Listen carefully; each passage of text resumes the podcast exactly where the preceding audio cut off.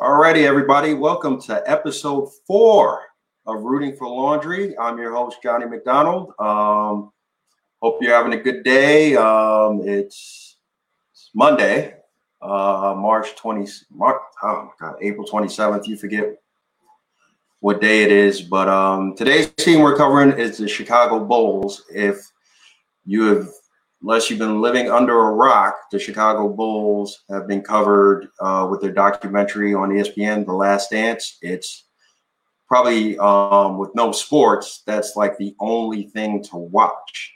So um, we episode three and four aired last night, and it's been it's been awesome. I as a Knicks fan, I hate watching these things, but you know it's it's good. You got to respect the greatness of um, those Bulls teams. There's there's no denying that you know with those with that team, you're not the Knicks weren't going to beat them. So um, the Bulls documentary has been fun, and it's been um, a great watch to get us by through these uh, tough times and stuff. And it's hard to find a Bulls fan nowadays because after 98 after the last dance um, basically they all dried up unless you lived in chicago or you were a fan you know you were always a bulls fan. So um, my guest is a diehard bulls fan. He is from chicago. Um, he's a funny comedian actor. Give it up for adam mamawala. How you doing bro? What up man? Oh right. man. First of all i know you've been having fun watching these documentaries. They bring back good memories don't they Dude, it's the best. I mean, uh, it, it, like it's the first thing in a long time that I've actively looked forward to watching at the exact moment that it's on.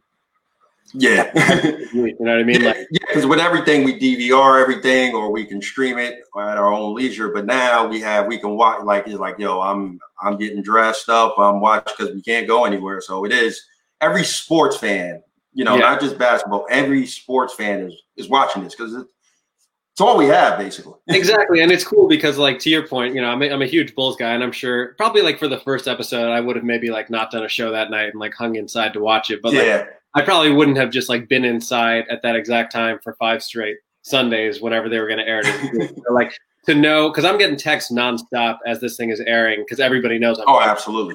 It feels like watching sports in the sense that like people know how big of a fan I am. They know that I'm watching it when it's happening. And like I'm getting texts from people I haven't talked to since high school, like, yo, I can't believe Jerry Krause was such an asshole. Or like what you know. yeah. so like, yeah, so you're born and raised in Chicago. Yeah, I was born in Aurora, Illinois, uh, setting of Wayne's World. Uh, oh, okay. yeah, I was like, that sounds familiar. Yeah. It's a suburb. It's like 30, 40 minutes outside Chicago. Yeah, it's like most cities. You have the like, you know, they're like because Chicago's not like um, it's not like New York where we have the five boroughs. Like every borough in New York is like you know a size of a regular city anywhere else. Right. Well, Chicago, I mean, I've I've been there twice, and and, and it's, it's, it's really great. It is it is a great city during the so like you know I never went during the winter because like I can I can't imagine the yeah Chicago you know, Chicago during basketball season is not as good uh, yeah but Chicago in the summer is probably the best summer city in the world yeah it is it is really nice so you root for all Chicago teams correct yeah so Bulls I at this point in my life I'm probably a bigger Cubs fan than I am anything else um, yeah Bulls Cubs you seen them win like four years ago and that's when Exactly. Yeah. So so yeah. Bulls, Cubs, and Bears. I don't I don't really follow hockey, which is unfortunate because the okay. Blackhawks had a great path. Yeah. But when they win, you're like, all right, yeah, good for us. Good for the Yeah, city. I mean, like all things being equal, if they're in the Stanley Cup, of course, I would rather they win than whoever they're playing. But I don't follow it. Yeah, it's not like all right, whatever. It's it's there. you know what I'm saying? Yeah. So yeah. So um. You know what's funny? It's like with baseball with the Cubs and like and mm-hmm. and like the Cubs and the White Sox. You have two baseball teams, but like out here in New York, you know, it's like I'm a Mets fan, unfortunately. So um, Mets and Mets and Yankees, like I would say the percentage of fans that were like, I would say it's like maybe 65, 70, 30 Yankees. Yeah. But with the Cubs and White Sox, it's like what 95 to 5%. It's just it's just weird. It certainly feels that way. I mean, even when the White Sox won the World Series in 2005, it was almost like nobody cared. And the crazy thing, nobody remembers that. yeah, their, their drought was only one year less than the Red Sox, and it wasn't even like covered that much in the media. Yeah, like the only White Sox fan you know is Obama. So if he wasn't the president, nobody would know. Pretty much about yeah. the White Sox. And it's, it's yeah, like, it's, like Obama and like rappers who didn't actually like the team but like to wear the White Sox. yeah, Eazy E in the nothing but a G thing video is wearing. Yeah. Yeah, Doctor. Yeah, I remember when they changed the uniform. I think it was they changed in what like um 91, 92 when it, when they moved mm-hmm. to the new I guess Comiskey Park. They they they redid the the White Sox White Sox hats were like yeah they were dope man. That was a yeah. cool fashion statement. But it, it's just weird because I went to Chicago um 2018. Mm-hmm. So um summer 2018 I caught um the Mets happened to be out there and so I caught the Mets and the Cubs um, and and the city just, I mean, they they you know they won the World Series like two years prior, so like you know, Cubs are on fire. But like yeah, like White Sox, I just like, I mean, I, I get, I guess because the White Sox maybe are in like a, a worse neighborhood. I, I don't get the. well, basically, why, but, I mean, think of how you feel as a Mets fan, because I think most Mets fans like you feel like the kind of forgotten younger brother of, of Yankees fans. Picture that, but multiply it by like ten. Like White Sox yeah. fans feel completely overlooked. They they hate the Cubs and they hate Cubs fans and they their attitude is like you know everybody at Wrigley is like a drunk frat boy. Nobody actually yeah about the team. It, is, it is completely ridiculous, but. Yeah, it is a weird feeling because like every time like I've been to Wrigley like twice with the two times I visit there, and it is like it's a party. It's like you know some people aren't even yeah. there for the game. You know what I'm saying? They're there to hang out. I sat in the bleachers the first time. that was maybe bleachers are a party. I mean, I'll, I'll, grant I'll grant you that, but even then, like even if you sit in the bleachers and people are getting loaded, they still know about the team. Most of them. True. I, I saw maybe like I think two fights. I saw two fights.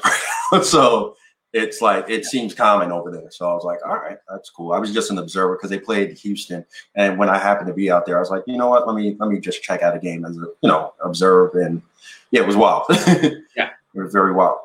But um, yeah, it's it it, it yeah that, that was always weird to me. So, um, when was your first memories of becoming a Bulls fan?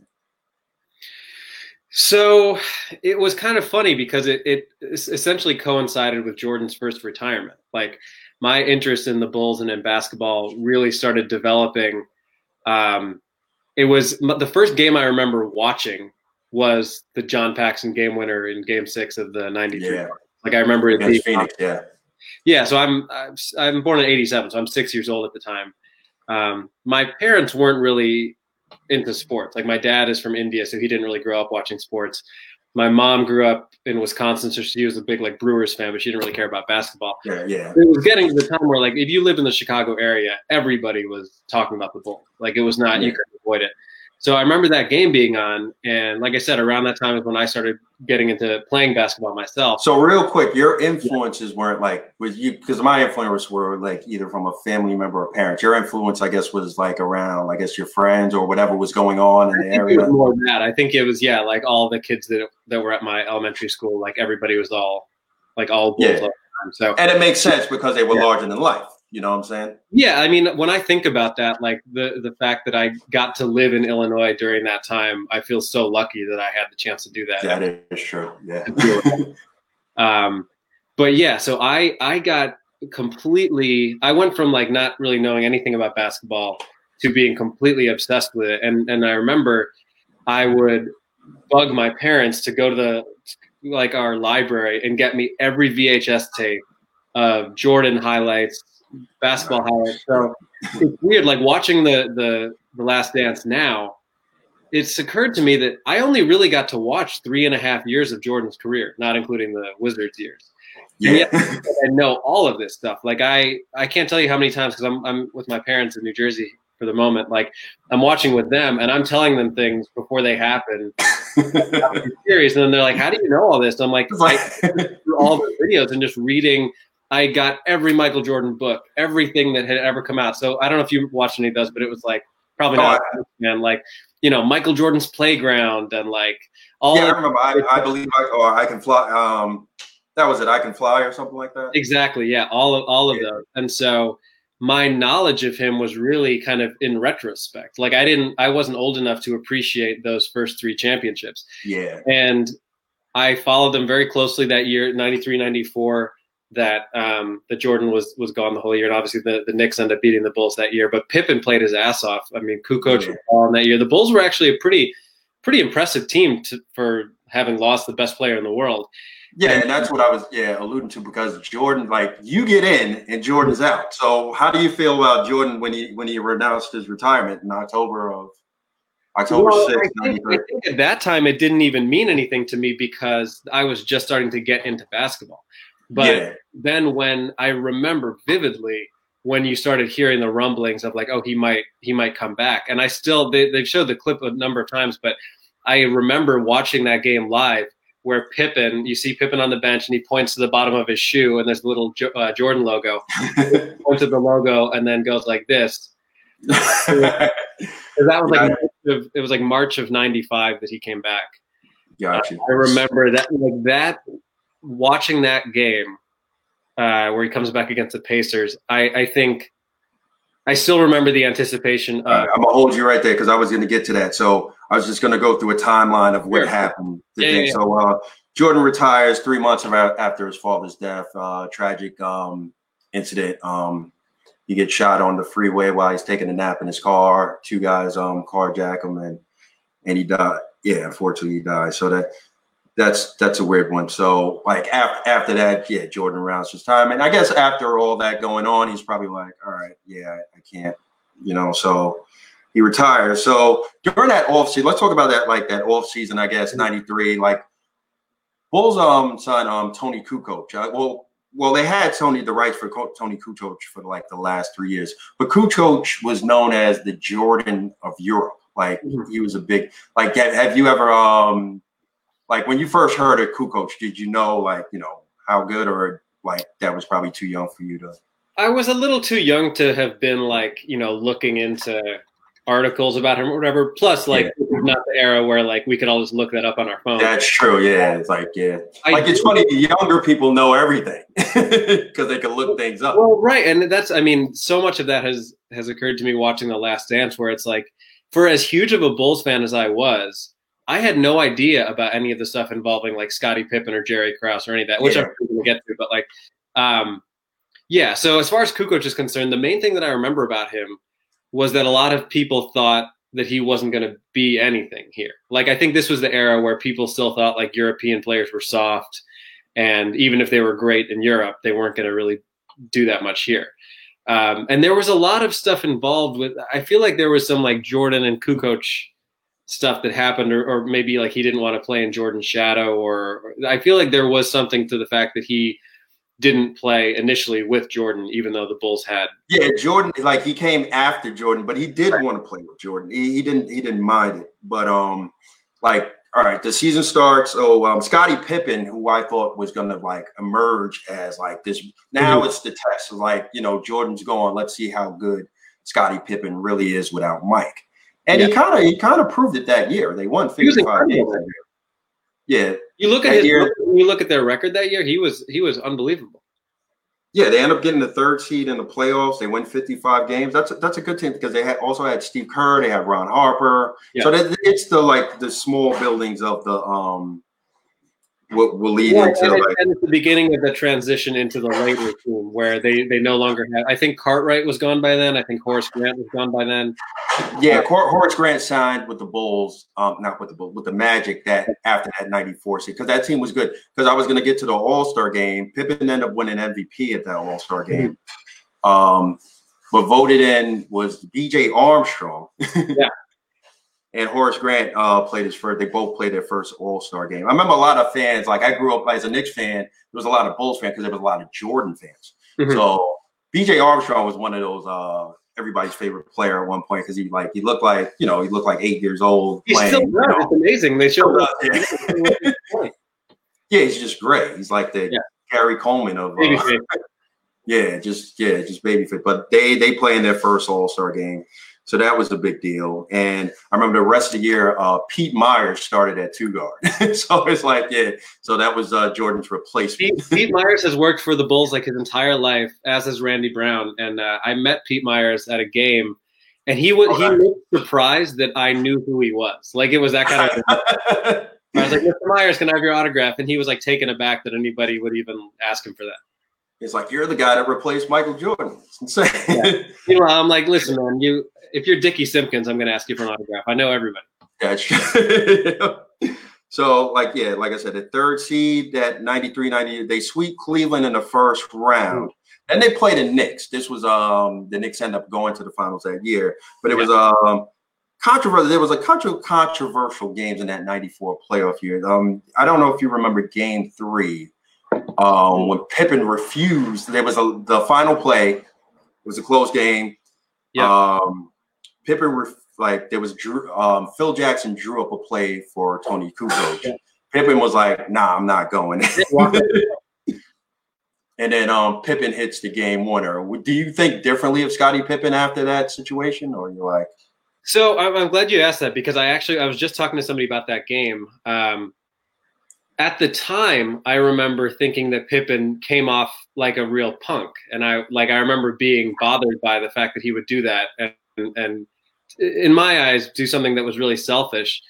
Um, looking back, I think so much of that was probably born out of his contract situation, where yeah. he was so frustrated that he was finally the guy and he's carrying this team.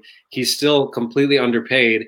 And now, in that moment, in the biggest part of the game, at the biggest part of the season, Phil is drawing up a play for somebody else. I think he was probably really insulted. I, I still don't think it's right for him to do that. Um, yeah. But yeah, I think I, I view it a little differently now than I did then. But at the time, I remember, especially because Kukoc ended up hitting the shot, it made him look extra bad. Like if yeah. he and Kukoc bricks it, then at least he's like vindicated in some way. Yeah, it's like I told y'all, and then yeah. it's like yeah, but but yeah, Kukoc hit the game winner. Like after watching The Last Dance, I also learned how underpaid Pippen was. I think it was a seven-year deal for 18 million. And at, at the time back then, that sounds like decent money. But right. now you look, at it's like, oh, that's well, and the difference with the landscape now is that like he probably would have done what like Le'Veon Bell did or whatever, and just like sat out for a year. But that's yeah. really what was done. Yeah, NBA players really don't sit out on contracts, but I think they would have found a way, you know, or they might have I might have traded him. But Jordan was a big part in Pippen's, I think, influence. So I, I could I can honestly say maybe Jordan like lent them some money around that time. I could, it wouldn't surprise me. It's funny. My uh, in watching with my dad, he was like, "Why didn't Jordan just give him?" Because they were showing, you know, Jordan's final season, he got paid like thirty six million or whatever. He's like, "Why didn't Michael just give him some of his money?" I was like, "I don't really think people do that, but I, I you know, I would hope. I hope Pippen at least made some endorsement money because man alive, he was unbelievably underpaid." Yeah, Pippen, Pippen was great, man. I, I really, I really liked him. So, all right, we fast forward to '94 season. Oh, Game Five too was a um interesting one. At, Well, as a Knicks fan, um, do you remember the game with um, Pippen um, um, fouled Hubert Davis at the top of the key? It's a little that, that, playoff series is a little hazy to me after the gotcha. Pippen Kukoc thing. What? Yeah, what yeah, because um um Knicks went to the finals. Obviously, they won in seven, but Game Five was a controversial um call on um Pippen. Uh, Pippen at, at the end um, fouled Hubert Davis. Hubert Davis had the got the pass at the top of the key. He shot a three. Pippen um, gets called for the foul, even though it mm. like you know it was a light raise. As a Knicks fan, I was biased. I was like, yeah, but it's a questionable call, and that could have swayed. Um, Bulls win that um, game five. They actually are up three two. Right, so, going back to Chicago, probably. Yeah. Right. So so because of that, um, because of that foul, um, Hubert Davis gets three three um, three throws at the line. He hits well, and and Knicks end up winning the game. So that was a that was a controversial one. So you know, and then Knicks move on. So like um, yeah, that series end like all right that even though the Bulls had a great year, um, they fall short. So now move on after that season. Ninety um, Jordan plays baseball. Um, um, and um, plays under the in the White Sox Double A team. Um, what do you think about Jordan playing baseball at the time? Birmingham Barons. Birmingham Barons. Yep. you know, I I thought it was strange, and I think again, like my view of it is different now because it seems I, I don't need I don't think you need to be a psychologist to tell you that like okay, Jordan's dad is tragically murdered. His dad's dream for him was to play baseball. He plays baseball you know what I mean? Like I, I think it was like, and and also just from the perspective of I've done I've already proven that I'm the greatest basketball player ever. So when you're somebody who's that driven, maybe as crazy as it seems, it was like, okay, I need to ba- basketball's not a challenge for me anymore. So like what can I do to challenge myself? Yeah, and then and he doesn't yeah, he doesn't do pretty well in in baseball, but I mean the effort that counts. Baseball is all people I don't think people know how hard baseball is.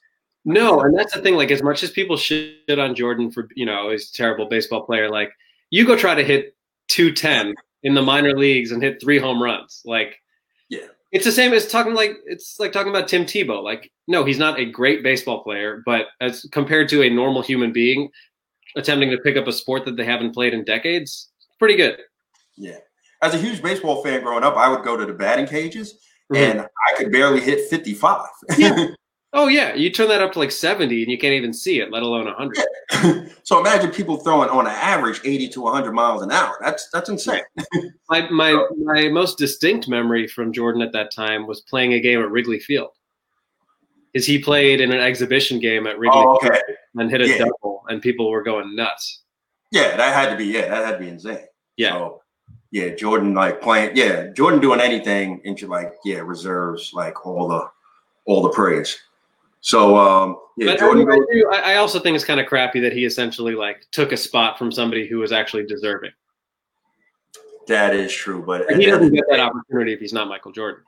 Yeah, at the end of the day, but at the end of the day, he is Michael Jordan. So yeah. it's like you know, exactly. even the guy that probably is like, you know what? Yeah, go ahead. reminds me that there's a I don't know if you ever saw that O.J. Simpson uh, Made in America doc but um, well, I never watched bothered to watch it, but I know that's a good one too. It's insane. It's great. But there's a scene in it where they're talking about how like OJ and his buddies are hanging out with all these like rich, like you know, fancy pants white people, and one of his friends is like, "You realize none of these people would be hanging out with us if you weren't OJ Simpson." Yeah. And he, he just like looks back at him and is like, "But I am OJ Simpson." yes. Yeah, so that that yeah, that's uh, that sounds true. Um, so Jordan, they retire his number 23 right away on November 1st. That's like even before the season started, and they just built the United Center. So yeah. that's a big deal. I know. I remember they played in Chicago Stadium. That's like an, an old gritty stadium. You never been there, right? Never got to go there. Everything I heard was that like when that place was loud, it was the loudest place in the world.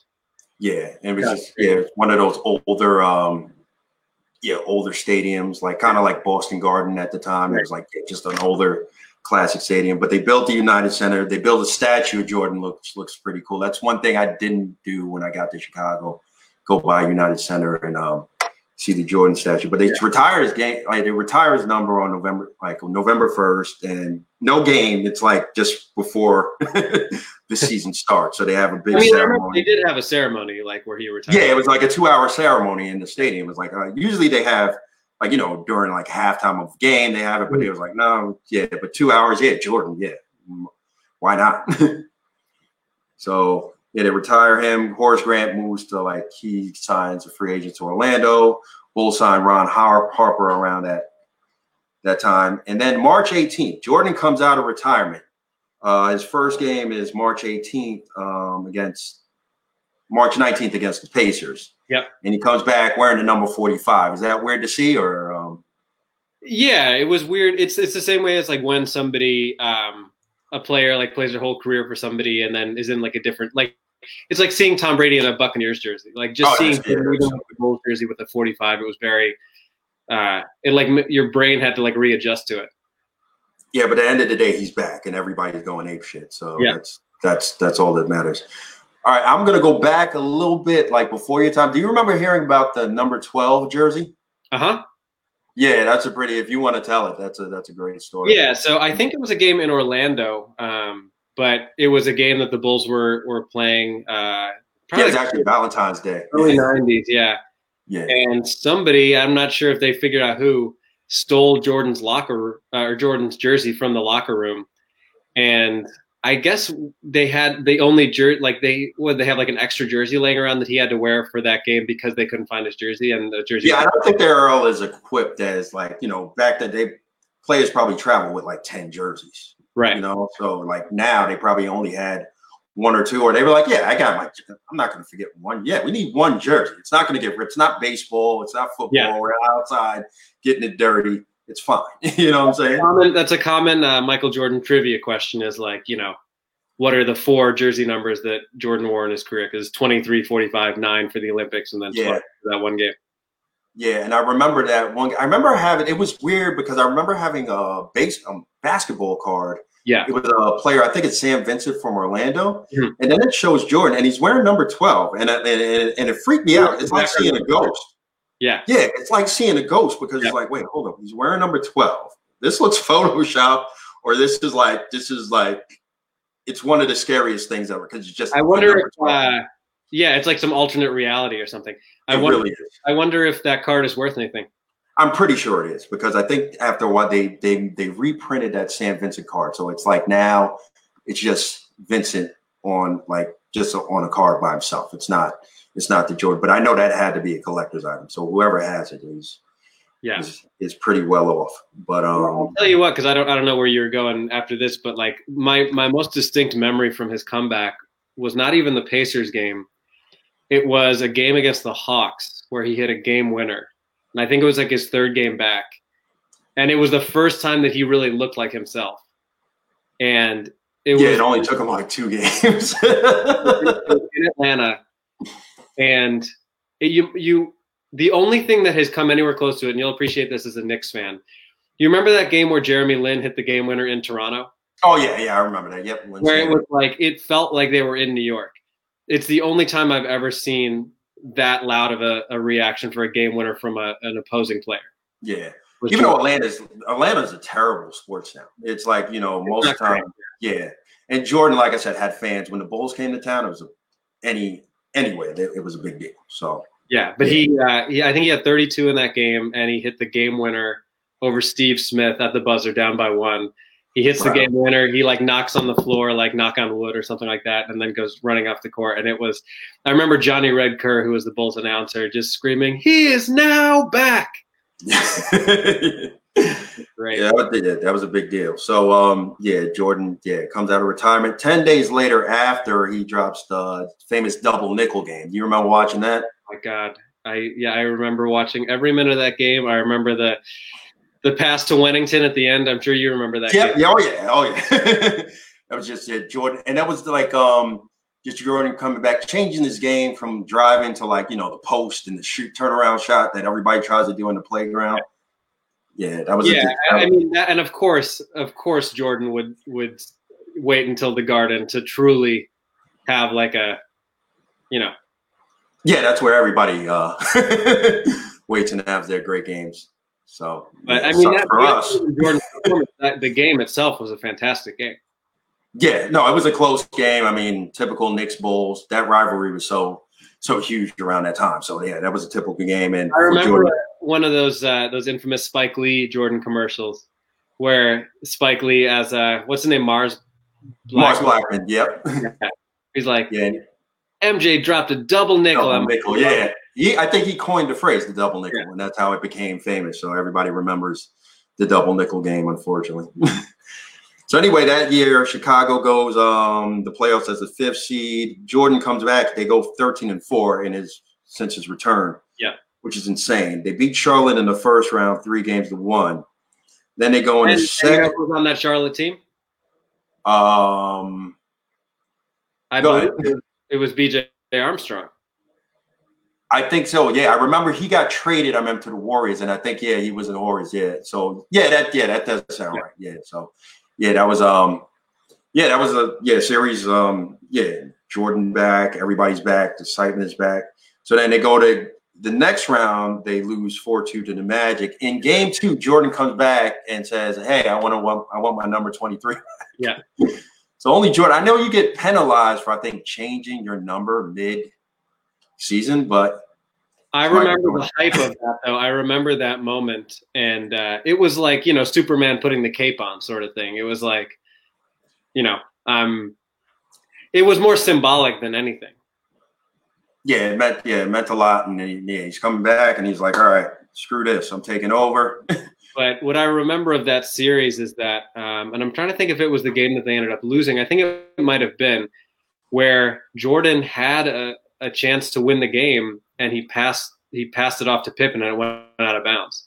He has like a look from the free throw line, and it's like in that brief moment he hesitates, which you never see him do, and he passes it to Pippen on the baseline. Ball goes out of bounds.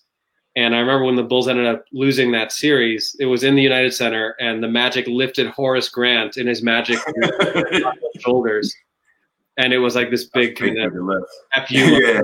Because I think Horace also felt kind of underappreciated in Chicago. Yeah, possibly, but at the end of the day, well, he got yeah, he got he got paid in Orlando, but you know, at the end of the day, he has like he has a ton of rings, so yeah. Know. But I I remember just feeling like Jordan is not he's not there yet because he would never have passed up a, a chance to win the game. Yeah, yeah, he's not there. It was a, it was a number of things. I believe first he passes it. I, I forget what the sequence of events was, but I know that uh, I think it was either like Nick Anderson or Dennis Scott who stole the ball from him. Um, so it was like the Bulls are up the, he gets a ball stolen, and the Magic go up, then they have a chance, and then he throws the ball away. So it was like this kind of awful confluence of events in the past uh, in the last minute of that game. Yeah. So, yep, they they come up short, but uh, this one starts. Uh, that off season is going to be very rememberable because uh, um, in that off season Bulls trade, um, Will Perdue for Dennis Rodman. Did you miss Will Perdue on the way out, or? Um, I didn't miss Will Perdue. I did not miss Will Perdue. but, um, I do remember. I remember my mom telling me about that trade. I was like waking up for school, and she says, "Do you know who Dennis Rodman is?" And I was like, "Yeah, I know who Dennis Rodman is." And she was like, "The Bulls traded for him," and I remember being mad because I didn't like Dennis Rodman at the time. Not even because of all the Piston stuff, but just because like he was not the kind of player that I would have liked as somebody who was like a bad boy and, and yeah, hot-headed, yeah. And I remember thinking that it was a bad idea. So yeah, it was it was a risk. I mean, you got Will Perdue for him, so it's like you know, it's kind of like all right, yeah, the Spurs were like, yeah, take him. Yeah, and um, yeah, but I, I remember when that trade went down, and I see it on paper. It's like, hold up, so you have the best player in the world, you have the best mm-hmm. rebounder in the world, because at the end of the day, all you needed for Dennis to do was grab one rebounds. And then you have like Scottie Pippen, who to me is like the best, most versatile player. You know, so the hmm. three of them combined, I was like, oh, they're they're they're going to be the best team for a long time. That's that's too good of a team. Now, do you consider that Bulls team a super team? As you know, now we have the coin super teams nowadays. Um, I mean, I feel like Yes, yes. In terms of talent and and just how great they were, of course, they weren't a super team in the sense that they were like constructed by uh, assembling like stars from a bunch of different teams. It was largely the same core, but um, yeah, I mean, I, I put that team up with any team.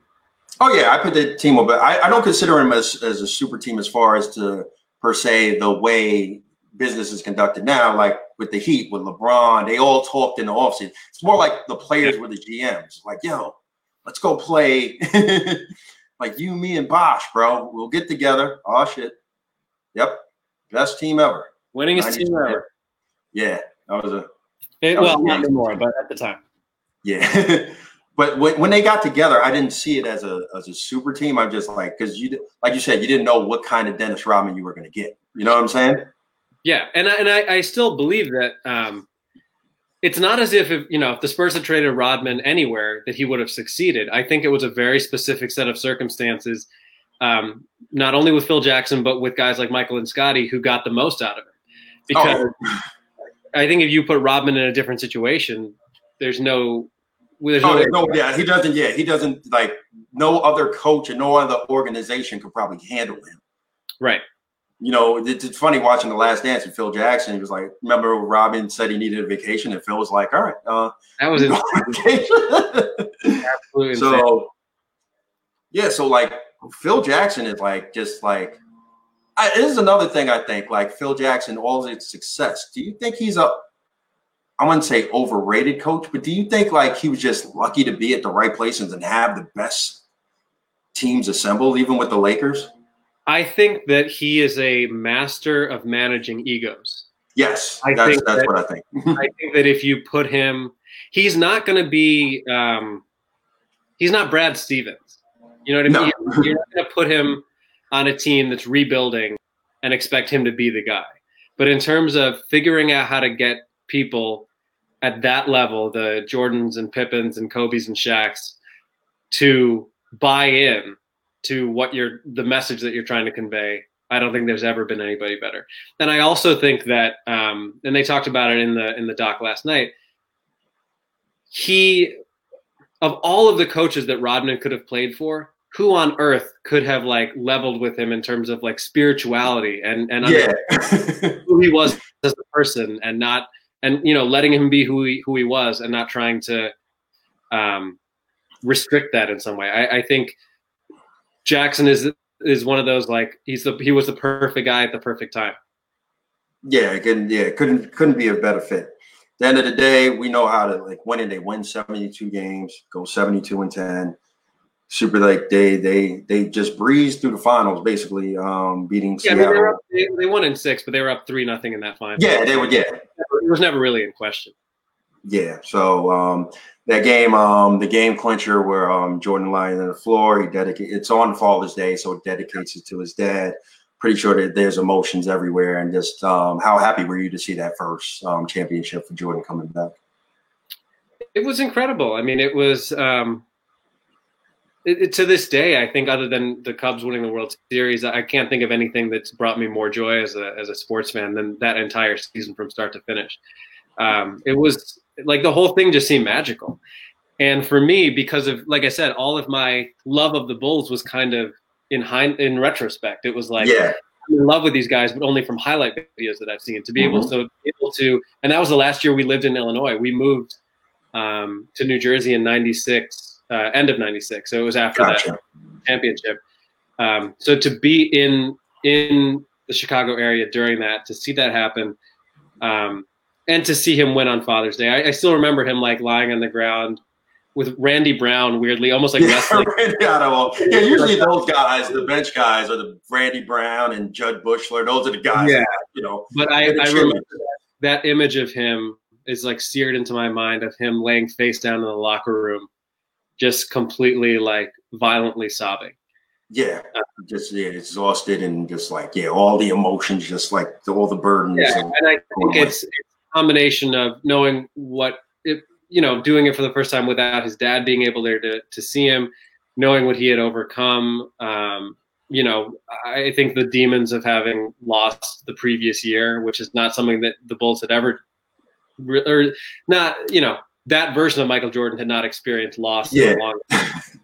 yeah. So, um, and I've I've thought a lot about like, let's say Jordan never comes back in the first place. He retires after the first three championships. Never plays for the Bulls again. Never plays for the Wizards, of course. Like, what would his legacy be? I don't think he's probably considered the greatest of all time. Oh no, in a short span, yeah. Because people I think it like, more like a what could have been sort of thing. Yeah, because people like I know Jim Brown in football had a short career too, but like yeah, yeah. but people see him as like one of the greatest um, running backs ever. But yeah, the same thing, Jordan. Yeah, but to come back and and win it, it's uh very it was a very emotional uh, experience. So yeah. um, so they win, they win the championship. Um, they start following season. Um, key date November fifteenth. Uh, the movie Space Jam comes out. Um, were you hyped about this? Were like how old like yeah, how old were you and where yeah, um, was that a big deal for you? It's a huge deal for me, um, and it's it's an it's a pretty bad movie, but it's I mean, it's funny because I can watch it over. I remember I saw it like the day it came out. I took my nephew to see it, and Michael Jordan's not a good, Michael Jordan's not a good actor. Um, yeah, but he's especially very, when you're acting with cartoons. That's a difficult. I don't know. I don't know how easy that is. I appreciate you trying to defend him, but he's pretty bad. acting with, pretty bad acting with humans too. Yeah. Let me do it. This is this is a brief reenactment of Michael Jordan in Space Jam. Jordan walks in. He says, "What's for dinner?" His maid lady says, "Chicken and collard greens." Jordan says in this exact tone, Good. I'm going to need a good meal tonight. I, I never noticed that because I was just compelled with like just. Of the, course, no, it was super fun. It was the, it was um that time as a basketball fan has not ever really been been equaled for me. So I feel like Space Jam was just the the icing on the cake of that entire thing. And and uh, yeah, I I think the, the thing I remember most from Space Jam was the shoes, man. Those shoes are iconic. Oh my yeah. yeah, hard to get too. It's like yeah, that yeah. whole yeah, that whole movie and that that time I like I, I I enjoy the movie. It's like I, can, I, I, it's one of those movies. If it's on TV, I can sit back and watch the rest of it. I know what's going to happen, but it's like, yeah, this is cool. Jordan and cartoons. That's that's freaking awesome. Yeah, and you, I know they finished wrapping up the new one. Um, of course, we're going to watch it. Well, they're going to LeBron. I, it's already it's already shot, but mm-hmm. I, I think because of what's going on, it's delayed till next year. So, um, yeah, unfortunately, going to watch. Um, will it do? I'm, I'm curious to see what what this looks like, but no. it's happening. Yeah. so that year they they they're they're on their quest for the second um championship. Um end of the day, same thing. Bulls go on to win. There's um their second of the season. I would have to look it up. The uh, 96 97 season. So they were 69 and 13. They should have had 70. They lost to the Knicks, I believe, or might have, might, might have been the Pacers late in the season. But um, they started out that season, I think, like 13 and 0. And so, oh, yeah, yeah, which yeah, and 10 people were like, are they just not going to lose this year? Yeah, it's like it was like, all right, it's like it's it's. I didn't want to cover up. I was like, all right, we'll be here forever. But I, you knew, yeah, the outcome at the end of the end of the day, and um, they go to the finals, beat Utah uh, four games to two, and during that series, um, game five, the infamous uh, flu game. In retrospect, so, little irresponsible. yeah. I don't like, think we're going to be more. He's like, nah, I'm sick. Nah, I can play. yeah, I think that I guess the new flu game is Rudy Gobert. Yeah, just touching everybody and just yeah. But um, do you, do you think there's some conspiracy theories out there that uh, Jordan didn't have the flu? He just uh, had a cold or something. I don't. I no, we don't know. But um, well, it's interesting that you talk about that conspiracy theory because the other conspiracy theory is that somebody messed with his food, like somebody from the Jazz deliberately. no, oh, yeah, like, there are people who believe that. Oh wow, tell us. I, yeah, I've, I've honestly never heard this one. Well, people there are people who think he had food poisoning and that somebody messed with his food when he because he ordered room service the night before in his oh, hotel, and wow. he, I think he was hanging out with Ahmad Rashad like in his room, and they were both eating, and Ahmad Rashad didn't get sick, and Jordan got like violently ill. So wow, I don't, I I don't think that he was faking it. It would be funny if he were, because as you saw in the documentary last night, it seems like 30 years later he doesn't fully believe that Pippen had a migraine. Yeah, it's a little bit of like, well, you know, he says he has a mig- he had a migraine, but I don't know. Um, yeah, I mean, that just I think that as much as any other game, solidified his like legend status. Yeah, so because he yeah. was, you could tell he was. There's that famous shot of him like walking off the court with Pippen, where it looks like he can yeah, he's a carrying him like yeah, like the walking, yeah, like the walking wounded, like they yeah. were at war. And Right, and um, Jordan's Jordan's a tough guy. I, I, I find it hard to imagine that he was like you know putting on a, an act to make it yeah dramatic. You could see he always had experience. I don't believe in the act, whether like it might have not been as big. I mean, people would say, "Oh, he just had a cold. He was fine." You know what I'm saying? But yeah, all this yeah, conspiracy. That the whole series swung on. I think game one sets the tone for the whole uh, series where that's the, the infamous uh, the mailman doesn't deliver on Sunday game where Sunday, yeah. two free throws at the end. Jordan hits that game winner. Um, and yeah, I mean, so game five was a flu game. Game six was an incredible game that ends with that. Um, obviously the Kerr the Kerr shot, and it was so funny because it very much mirrored the John Paxson shot. Yeah, yeah, it's like Steve Kerr just took John Paxson's spot. That's all it was. Yeah. yeah. So yeah. So um, yeah, we move on to that. That's the second of that second wave of the three-peat, and um, 97, 98, where the last dance is mm-hmm. taking place, built on the final season. So um, and this is where you go to your first game, right? Yeah. Yeah. Your first ever live um, game, and you're already in Jersey now. So I guess you go. It's the Meadowlands, right? Yep, it's the at the time the Continental Airlines Arena. Yeah. Yeah. Um, yeah, I had ne- so I never got to go in Illinois. Um, we, you know, we didn't have a lot of money, and obviously, like Bulls tickets at that time in the '90s were. Oh God, yeah, I can imagine. Knicks Knicks tickets were always hard to get, but I can imagine Bulls tickets at that yeah, time. Yeah, yeah, I, I don't. Sellouts, yeah, I know that we would not have been able to afford them, so it was a big deal because I, you know, it was my dream to see Jordan play, and we are way up in the nosebleeds. I actually found my ticket from that game recently. Oh, but nice. I remember, I remember, everything about it. I remember, um, I even without looking it up, I remember the exact score.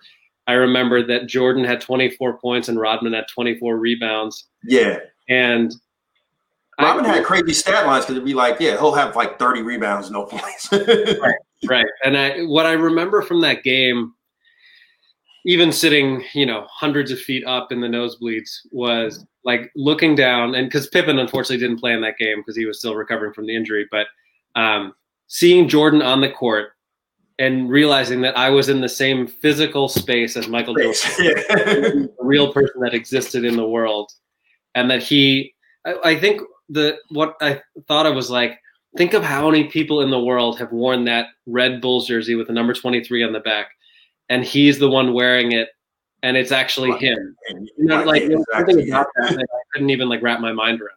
Yeah, and they were wearing the red uniform. I remember that year. I think they had the black uniform. They had the black uniform too. I, yeah, I, with the pinstripes, I think on it. What's that? They had the pinstripes on it, yeah. I believe. Yeah, yeah, that was weird. um, yeah, and I and the Bulls actually were losing that game. I think they they ended up outscoring the Nets by like 15 or 16 points in the fourth quarter.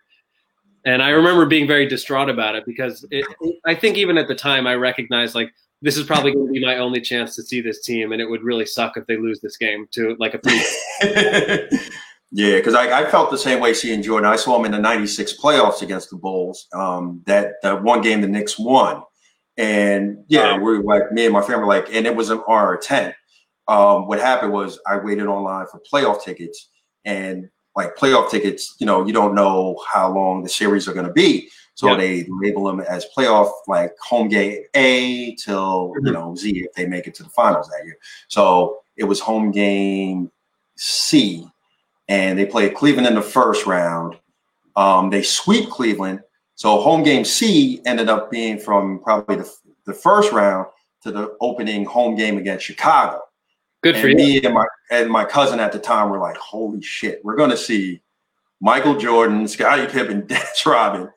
And the bonus was we saw the Knicks win, but we see right. Michael Jordan. I remember that game. Jordan hit a um, shot to tie the game. They go into overtime. John Starks goes nuts. But it was just to see, like you said, to be in the same physical space as Michael Jordan. It's unbelievable. Yeah, I mean, I um, I'm so grateful that I had that chance because I I'll get to tell my grandkids someday that I I saw Jordan in person. I saw Kobe in person. I've seen LeBron in person. Like you don't. That's because when he was on the Wizards, my dad actually bought us tickets to go see him, and then he got injured, so we didn't get to see him. Ah, shoot! And that was in uh against the Nets. Yeah, against the Nets. Yeah. Yeah. Oh, that sucks. I don't think I ever got to see Pippen though. Oh, Pippen. Uh, oh, yeah. You never got to see Pippen at it. Yeah, because yeah. he, you know, it, the end of the, that was the end of the the injuries, and then yeah, we'll get up to that soon. So uh, yeah, that season you went is the same. That's the third of the second three-peat. Uh, they go back, they play Utah in the finals again, and Jordan 98. And Jordan couldn't go out any better. He hits the game winner in game six over Bryon Russell. We'll talk about that moment and probably your last image of Michael Jordan, not only in a Bulls uniform, but probably his last game ever. So we perceive. I remember I was I was in the very house that I'm in right now. I was in New Jersey with my my parents and my sister, and the Bulls had gone up three one in that series. They had a chance to win in Chicago. Uh, Jordan actually took a shot from like half court that would have won the finals, uh, and was fairly close in Game Five. But I remember in Game Six, I just had this this sinking feeling that they were as they were down late in that game, like oh my god, like they might not win this because the Jazz looked really really strong and I remember just feeling this like sense of panic of like I, I, I'm afraid they're not to win because they're down they're down three points at the end of the game. Jordan comes down, hits a layup. What I remember about it, even before the shot, was I could see that play developing where he steals the ball from Malone. Because Malone gets in the post, you see Jordan on the other side of the of the key, you recognize it. And as he starts moving over, I was like, oh my God, he's gonna steal the ball. He steals it, he comes down, and um, it felt like slow motion. Like I don't know if you remember watching, it, but like I, I do unfortunately on the, on the side of the key, like just dribbling, and you realize what's about to happen. Like he's winding the clock down, and this is it. Like he's either going to make the shot or he's not. And it was one of those times where every everyone in the world expected that. It was like eh, what everyone expected and wanted to happen actually happened, and you happened, yeah. you can't believe that it was that perfect. Like he crosses him over. Sure, he pushes off a little bit, but we won't talk about that. Yeah. the perfect jump shot doesn't even graze the rim. He, you know, holds that pose. Yeah, just holds the pose. Yeah, and then everybody you play in the playground with. And I remember Bob Costas, who I I love Costas. I think he's a great a great commentator. Very dramatically saying that may have been the last shot Michael Jordan ever takes in the NBA, and if it was, a moment. And it like um, I, I'm pretty sure I cried. I, I think it was clear to me that, at that time that like this that was probably going to be it, because even without knowing all the stuff about Pippen and Jerry Krause and everything, like you just knew you, you it, like it seemed like the perfect yeah. for it to end. Yeah. And um, man, I, I it was. I just feel so like when I think about it, I feel so lucky that I got to live in the time that that was happening. No, absolutely. That was like some of the best basketball. Even in the Knicks fan, like I was at the wrong end, but like you see, like Jordan, like secure his legacy as arguably the best player that ever played, and it was just, um, yeah, it, it was, um, yeah, it was great.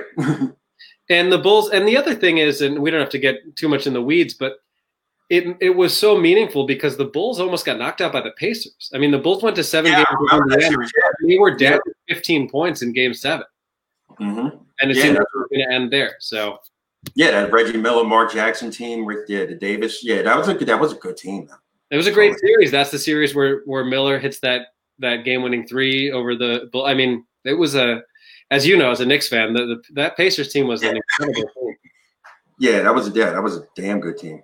So that's that's it for the legacy, and then like um Jerry Krause, like I said, it was weird just to hear him wasn't to blow the team up. I understand. I remember um, having um, James Mattern on my show. We were talking about yeah. the Celtic and how uh, Larry Bird, Kevin McHale, and Parish and their big three, they never, they really stay loyal. The organization stayed loyal to them. So they never really bothered to trade them or they made trade proposals, but they never followed through. But Jerry Krause is like, all right, this team, we don't know. We need to get younger so we can keep this going. So Jerry Krause always threatening to blow him up. Then like Phil leaves, and then you know the domino effect happens. Jordan retires. They trade Pippen to Houston, and then Rodman they release him. That was a strike shortened season, and this is always one of the biggest what's it what ifs I think of. If they keep the team intact, especially for a strike shortened season. If you remember the '99 yeah. finals ended up Spurs, yeah do you think if this team stayed intact, they win it again, right? In 99? I think there's a good chance, to, exactly to your point, because of the shortened season. Because I think yeah, it plays their advantage. Right. With all of these guys getting older, the, the grind of another 82 game season would have taken its toll, probably, or they would have had to do what people do nowadays, where they like rest guys, but that just wasn't load management. Yeah.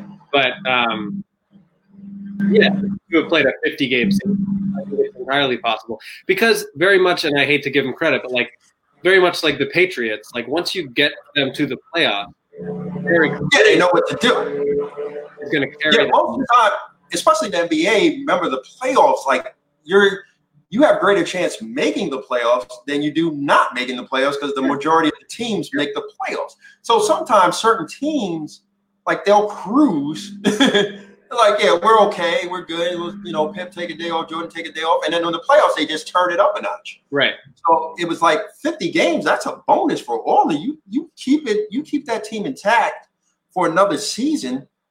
They're in. I, I even argue if you if even if you keep them in the following year in 2000, like this word gets tricky. I think they go to the finals, but they probably end up playing the Lakers yeah. and Shaq Kobe, they might, you know, that's you know, that's that's questionable. That remains to be seen. But oh man, what a matchup if can you yeah, yeah. 2000 like that's Shaq ver- I mean Jordan versus Kobe. And imagine if the Lakers had won, then it would have been like an official passing of the torch, kind of. Torch, yeah, that would have been a great storyline. Well, didn't you hear that Shaq recently said that he has no doubt that that Lakers team would have beaten the Bulls? I, I know, I believe that because I think age would have probably caught up to them, and that Laker team was like with Shaq and Kobe. That was a that was a stacked team, and that, that was like Kobe was good, but he wasn't, you know, later on to the two, you know, the years yeah. later, dominant Kobe. You know what I'm saying? So I, but I can imagine that matchup alone, Shaq Kobe. You could figure like you're like, hmm, that that would have been definitely that would have definitely that, been a marquee match. That Lakers team probably would have beaten the the 2000 version of the Bulls. But if you're if you're putting up that team against the 95 96 Bulls, I still I still take take the Bulls. Yeah, uh, 2K says otherwise. I like you know, I don't know if you play oh, NBA, but I I play NBA 2K with a friend of mine, and we like did like the the matchup with the Bulls and Lakers, and I guess that game caters to a more dominant. if you have a center, oh, he would have bullied Luke Longley for sure. Yeah, because I mean, like I played, we reenacted, and we switched up. Like I played with the Bulls no, I played with the Lakers, and because he was better, a friend of mine was better than me in 2K. Mm-hmm. So I played with the Lakers, and I'm like dominating with Shaq and Kobe. Yeah. Whereas like he can't get. So I was like, oh, this is weird because I would have picked this Bulls team over. Let me pick the Bulls, and then I can't get a shot off with Jordan and Pippen. Like I can't, you know, have the same dominance. So yeah. maybe uh, that that 2000 Lakers team would have been would have mm-hmm. been better. So at the end of the day, uh, that 98, 90, yeah, 99 team doesn't make the playoffs. Um, they missed the playoffs for the first time since the 83 84 season, and that's before Jordan got drafted there. So, yep. all the times that Jordan was there, they made the playoffs. And so you see the impact Jordan had on that um, on that whole franchise. And the Bulls, so I mean, before pre pre Jordan, the Bulls were an absolute joke of a franchise. Yeah, I remember watching The Last Dance, and like the Bulls weren't even a big deal in Chicago. It was all about the Bears because the '85 Bears won the Super Bowl, so it was really all about the Bears mm-hmm. and the Bulls. So, like, I mean, and Bears and Cubs will always dominate Chicago. To be fair, but, to be fair, when when uh, the Bulls played the Celtics in '86, they were uh, or yeah, '86, they were 30 and 52 and made the playoffs. So they didn't really. Insane. that's insane. So and it because because there's not a many um, teams that at the time I guess there were 24 teams or something like that compared yeah. to the 30 you have now. So it's like yeah, it's probably yeah, it's it's different, but everybody made the playoffs. So that's yeah, that's what it's kind of weird. So 88, 89, I mean, not the 98, 99 season, they don't make the playoffs. 99 draft, um, Bulls get the first pick with Elton Brand.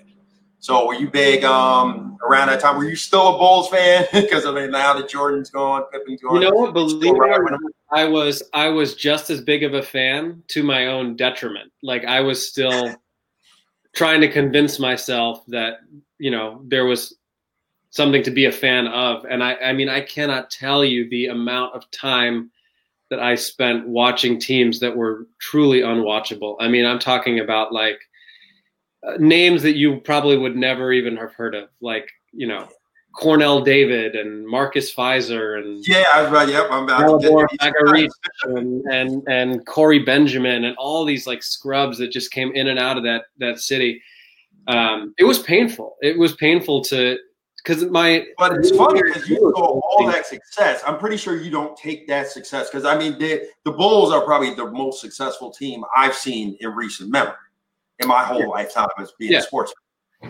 So well, and like, it was tough because there were on that on that 90 I would have to look at the roster, but on that 98 99 team, there were still a few guys from the championship team. I, mean, I think Kukoc was there. Um, I think Harper um, real this season. I think Longley was there, and they're like, all right, where where else are we gonna do?" and it just made me, it made me so sad. Like it just made me it bummed me out. Because it was the ultimate turnaround. It was like it, they went from first to worst. It was just really it's like the Warriors recently.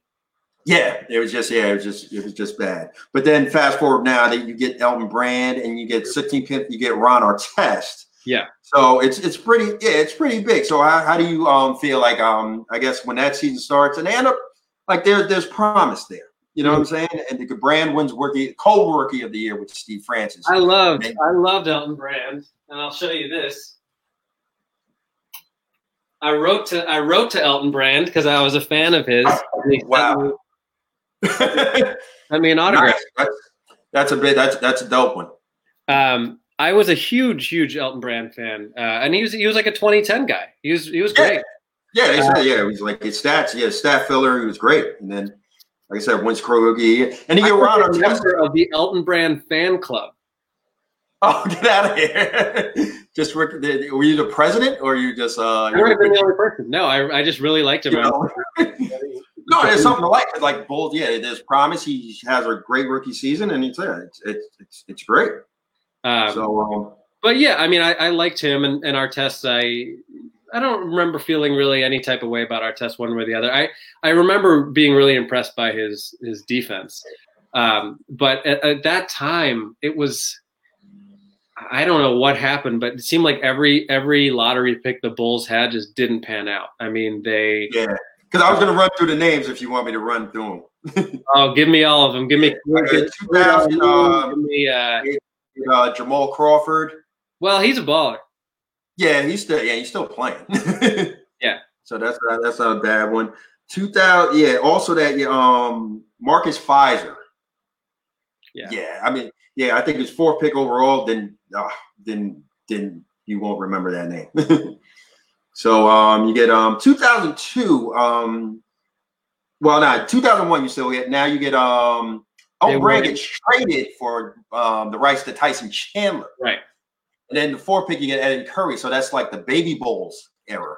They were trying to do their own like Duncan and uh, Robinson thing, but yeah, uh, yeah. Eddie Krause was. I think that was his last year as GM. Yeah, I, I, don't. I don't need to tell you about Eddie Curry. I'm sure you know all about it. Yeah, I know. Eddie Curry did have but his first season with the Knicks was pretty pretty solid. But after yeah. that, it was just. To... And but the thing is, you know, you talk about Jamal Crawford or Tyson Chandler. That's not who they ended up being. Was not the version of them the Bulls had. I mean, Tyson. No, Chandler, definitely not.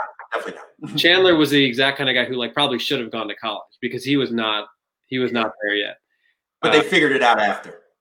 Yeah, after they were long, long off the off the Bulls. And yeah, did you ever? Yeah, go ahead. I'm sorry. I was just gonna say one of the first players that other than Brand that I was like truly excited to watch was Jay Williams, and then you know obviously. Yeah, I was about to bring his name up too. Um, Jay. Um, before that, I'll get to. Um, did you ever watch that? Um, it was a mini doc I saw on Eddie Curry. I guess on. Oh, you never seen it? Okay, it's a, yeah. If you look look it up, it's it's pretty good. It shows like yeah his present situation. So I, I won't ruin it for you. So yeah, Google it. It's I think right. it's like ten to fifteen minutes. My favorite Eddie Curry quote is uh, his, that first season with the Bulls. He was uh, he was shooting really poorly at the free throw line, and somebody asked him like, "What you know? What's the deal? Like you you know you shot free throws well in high school. Like what's going on?" And he's like, he said something to the effect of, "Nobody has balloons in high school."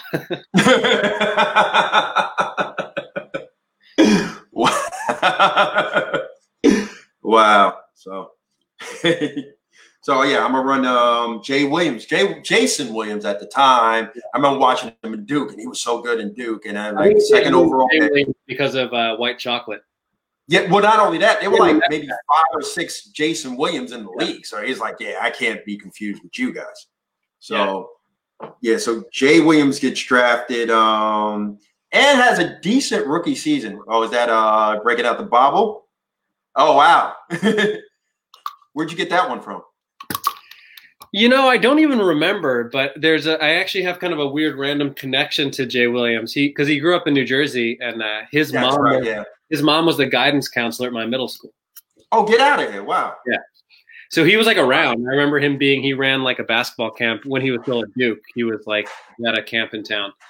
Um, I man, he's he's truly one of those like what could have been stories. I think he really would have been a, a very good pro. Yeah, and he, he, showed his rookie year. He had a solid rookie year, and yeah, then, yeah, at one point that year, he he had like some flashes where you were like, and it was really just his the the mental side of it. Like he seemed like one of those guys who just hated to lose, was going to be a great team leader. Plus, he played in Duke, Coach K, and right. like yeah, so it's like yeah, you have the mentality. You already have a winning mentality. So exactly. Uh, I mean, I think they won the national championship at Duke, didn't they?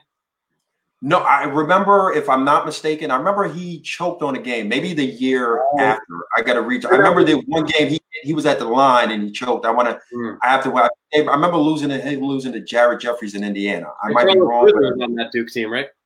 Yeah, I believe so. Yeah. Yeah, I, I, would have to go back and look that up, but um, but Jay Williams, yeah, he could have. Dunleavy might have been around at that time. Um, yeah, but yeah, I, I really love Jay Williams, and I remember being so so heartbroken when when he got yeah with the motorcycle accident. Yeah, June nineteenth it happened. So yeah, that sucks. So um, 2003, which I remember that draft. It's one of the deepest draft classes with LeBron and Melo. Uh, you picked up Kirk Hinrich. Mm-hmm wasn't that bad. It, Kirk Hinrich wasn't, yeah, wasn't that bad. Serviceable. Kirk, Kirk Hinrich is the classic, like scrappy defender who just like annoys the shit out of people. Sure. And, uh, I, I, was a big Hinrich fan. I, I, actually really enjoyed him a lot. And I mean, that that was around the time where it's the Bulls started to at least be watchable again, because then you're talking about like, um, you know, the teams with Ben Gordon. Yeah, I'm about to get a 2004 draft. Ben Gordon's the third overall pick, and that's yeah, that's like all right. I remember watching him. He won a title at UConn. I'm like, oh, Ben Gordon. That's a um, big um, big one, and that's uh, Jeff Ceruli's favorite player. Shout out to Jeff Ceruli. He's on the show next. Yeah, yeah. So every time I tell a joke, we have uh, Ben Gordon stories forever. So yeah, so uh, yeah, so Ben Gordon, uh, seven pick Luol Deng. They work a trade with Phoenix uh, to get the rights to Luol Deng, and you get Chris Duhon in the second round. So you got lots of Dukies. Um, huh? Lots of Dukies, I said. Yeah, a lot of Duke guys. Yeah, so you get um yeah Gordon Hinrich. That yeah that team um they they go back to the playoffs again, and they they lose um they lose to Washington. I think that first round, four games to two, if you remember the Washington Wizards. So um yeah, they're you know that those teams are like, all right, we're we're coming back. You know what I'm saying? It's like, yeah. Those were a lot of those teams that were like 500 but still made the playoffs. Yeah, they were. Yeah, they were solid enough. I remember, like, yeah, it's like, yeah, Hinrich, Gordon, Deng, They were, yeah, good, good young players. And my, um, main, my main memory from that era of basketball was that insane seven game series against the Celtics that the Bulls um, they lost in seven games. I think that would have been like 2007 or eight. Oh yeah, I'm gonna get to that too. I got that. Um, so um, I'm just gonna go back to uh, 2006 in the draft. They uh, traded the rights to Lamarcus Aldridge for Tyrus Thomas. That's a bad one. So you have uh, Aldridge, who ends out to be a, a solid pro, good player, also a player, and Tyrus Thomas. Uh, do you remember any memories of Tyrus Thomas? Tyrus Thomas drove me nuts. He, he was just one of those guys who like seemed to have a shitty attitude and was a kind of a prima donna, and did just didn't he didn't seem to work particularly hard. Um, yeah, on talent alone, thought he was better than he probably was. Yeah, and I mean it, the fact that they traded Aldridge for him uh, obviously just made that exponentially worse to deal with. Yeah, so like um that same year, um, you signed Ben Wallace out there coming off his championships, um, Detroit. So that's another, uh, but not the same. Ben Wallace and what you know, he's not a scorer. So what you know, he can do whatever he can. You know what I'm saying? So, so that um, didn't pan out too well. So we move on to the 2008 draft. Uh, number one pick, Derrick Rose, hometown Chicago native. Number one pick. You excited? I was excited, uh, incredibly excited, um, and ma- mainly because the Bulls had a 1.7% chance of getting that pick. I remember, yeah, I remember. It's like, yeah, Chicago gets you. It was like the fate, fate aligned, and the Bulls somehow. I remember because I knew they were going to pick Rose, but um, I, I, I remember the top two Rose and Michael Beasley at the time yeah. was um, from Kansas was pretty big. The, the draft, the draft lottery when the Bulls got that pick completely freaking out because I at the time they were slotted to get I think like the seventh pick that year, Yeah. And, um, there's a great story about Beasley and Rose that I'm pretty sure the Bulls were going to pick Rose no matter what, but they were like doing their due diligence and they um, they asked both of them the same question and they asked Michael Beasley like, you know, what was the thing that bothered you the most when you were playing in college? And his answer was, you know, sometimes the fans get on you when you're playing in other stadiums and that really bothered me. And they asked Rose, what was the thing that bothered you the most playing at Memphis? And he said losing. Yeah, so that's yeah. that's all that's all you gotta say. And it's like, yeah, we're definitely picking him. So he goes on to be the first pick and basically gold. He's um he's killing it. One rookie of the year, right? I believe. And just like, yeah, that that series, I will go into that um series against the seven game set this with the Celtics. That was like his coming out party. That was like people's like, oh wow. And it was fun. And, it, and it's kind of interesting that that happened because I'm not comparing him to Jordan, but like Jordan's coming out on a national stage was a playoff series against the Celtics. And so for that to kind of be how Rose was brought to the public's attention is, is kind of cool. Yeah. And that, yeah, that's where it, it all starts from then. Next season, they go back to the playoffs. They lose to Cleveland. No shame in that. Four games to one. Then 2010, 2011, Bulls, number one seed, best record. Derrick Rose wins the MVP. Yeah. How ecstatic do you have to be right now? I have as much love for that team as I do for the Jordan era team. And I don't say that lightly. Like that that 2010-2011 season and that team um it's the most fun it was like it's the only thing that's ever come close to how much I enjoyed watching. You also have like Joakim Noah, who's like you've got Noah, you've got Deng, yeah. you've got all these guys like Ronnie Brewer, um, and you know all, these role players who were just perfect in that in that system. And it was you know Thibodeau it, notoriously is a very strict sort of guy, but everybody bought in, and it I think it started with Rose and kind of trickled down where um, that was a really really special team, and I remember that first that when they got to the Eastern Conference Finals, um, they win Game One against the Heat. They, they beat. Yeah. I'll break it down real quick. They four games to one against the Pacers. Yeah. Semifinals against the Hawks. They win four games to two, and then then the Heat um, series.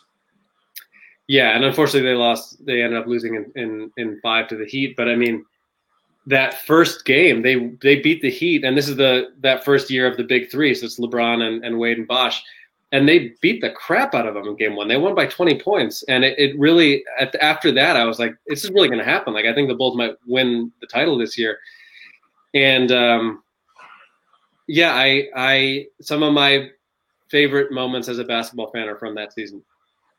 Yeah, that was, that was an excellent team. So, like, then after that, it was just like, just the injuries to Rose just kept piling up, man. And it, I, I always look back and like, like your kids and my kids, if they start watching NBA or looking up like digestives of MVPs and stuff, and you're to see like MVPs like Larry Bird, Michael Jordan, Garnett, Barkley, and then you're going to see 2011 Derrick Rose, and people are going to like, who the hell is Derrick Rose? Like kids, like you're like, Daddy, who's Derrick Rose?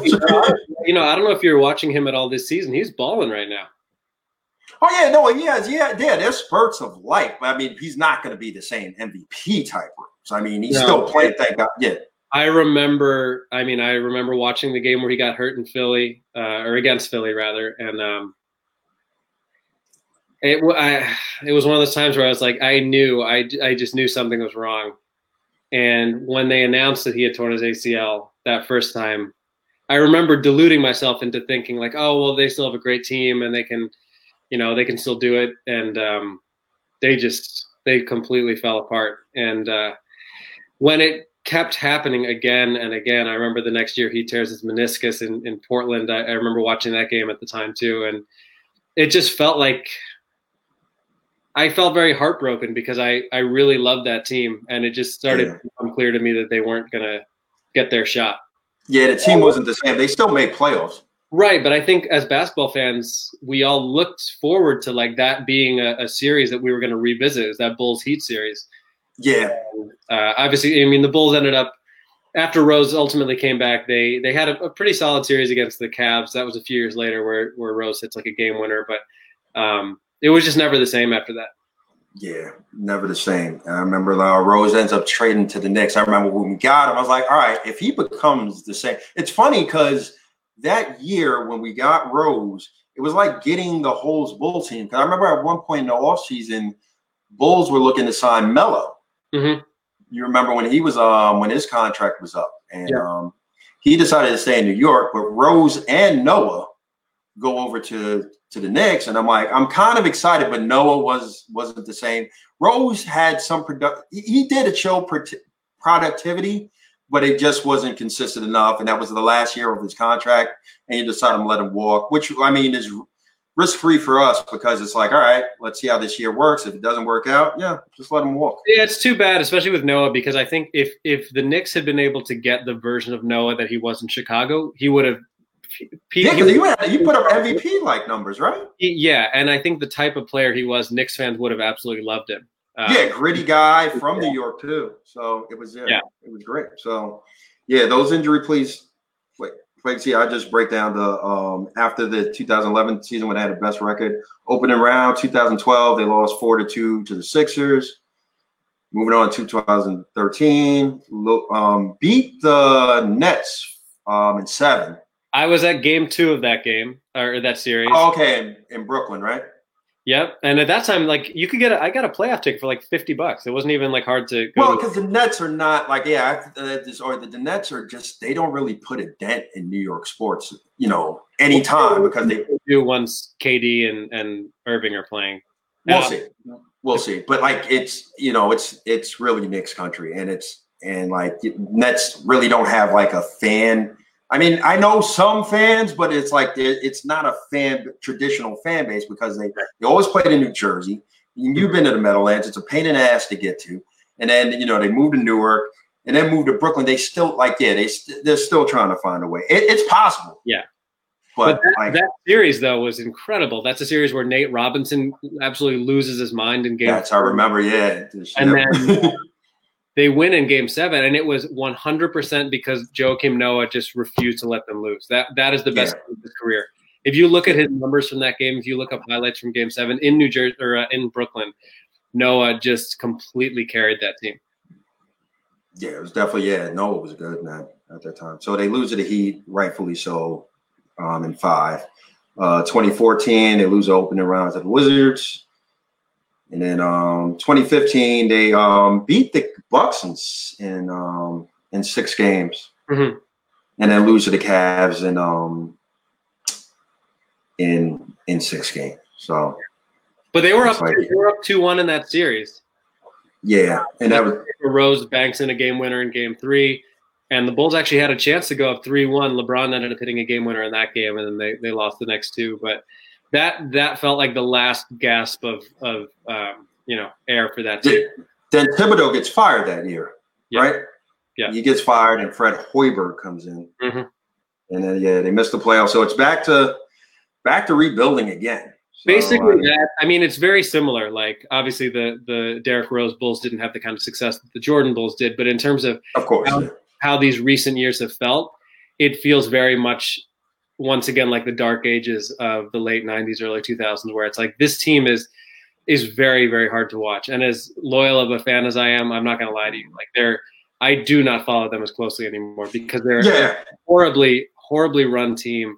There's very little to root for. Um, they just don't even play well. Like it's one of those things where, as a Cubs fan, I, I enjoyed watching the, the Cubs even when they were struggling because I could see that they were building towards something.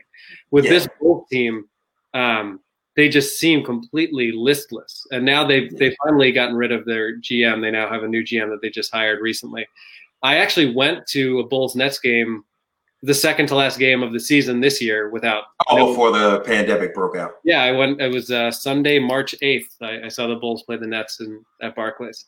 Oh, nice. So uh, I didn't. I forgot. Zach LaVine, and and beyond that, it's it's kind of. Uh, yeah, I forgot to mention Jimmy Butler too. That ended up being a um, Jimmy G buckets, man. G stands. Yeah, yeah he had yeah he having a great career over in um, Chicago too.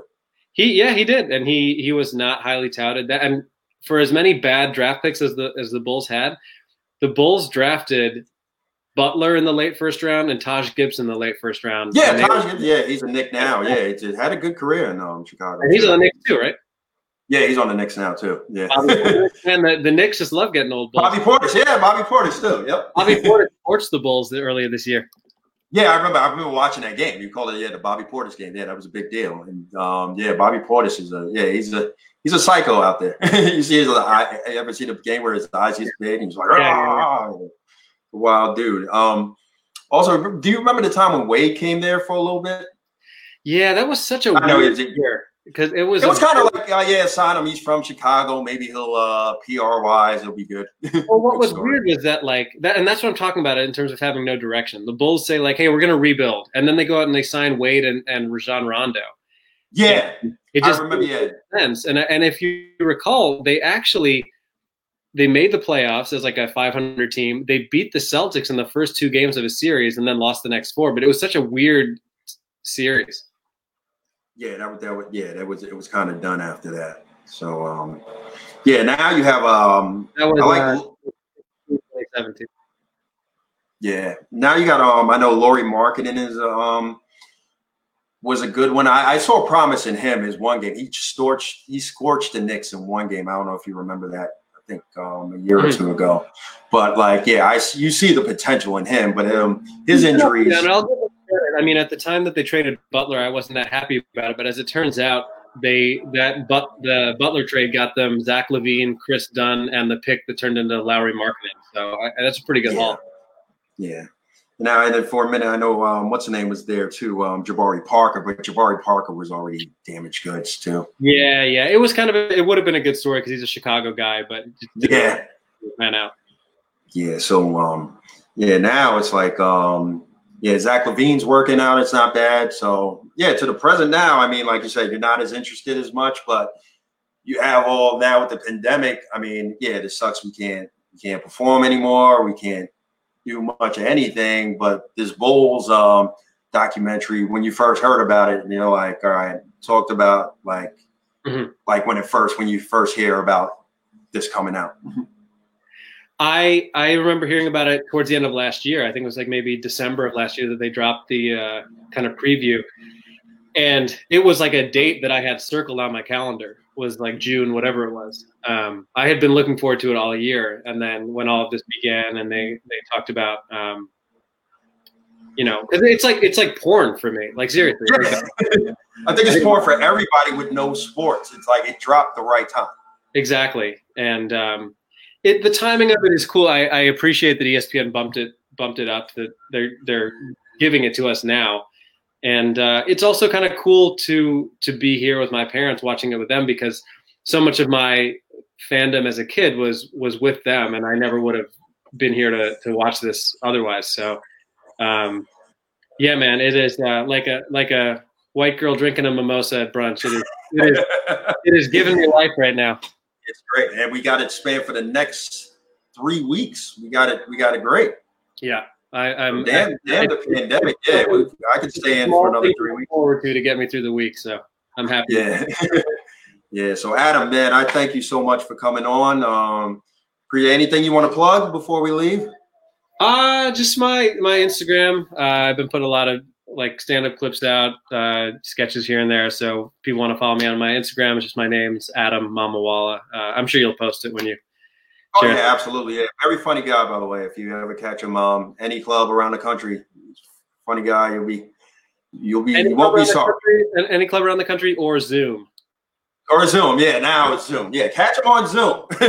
All right, that was Adam Mamawala. Um, thank you again for joining us uh, for episode four of Rooting for Laundry. Um, I'm going to have a new one next week. Follow us at Root for Laundry on Instagram and Twitter. Um, follow me at Here's Johnny Mac. Um, I'm Johnny McDonald. Thank you for watching again. Enjoy the Bulls documentary and stay safe.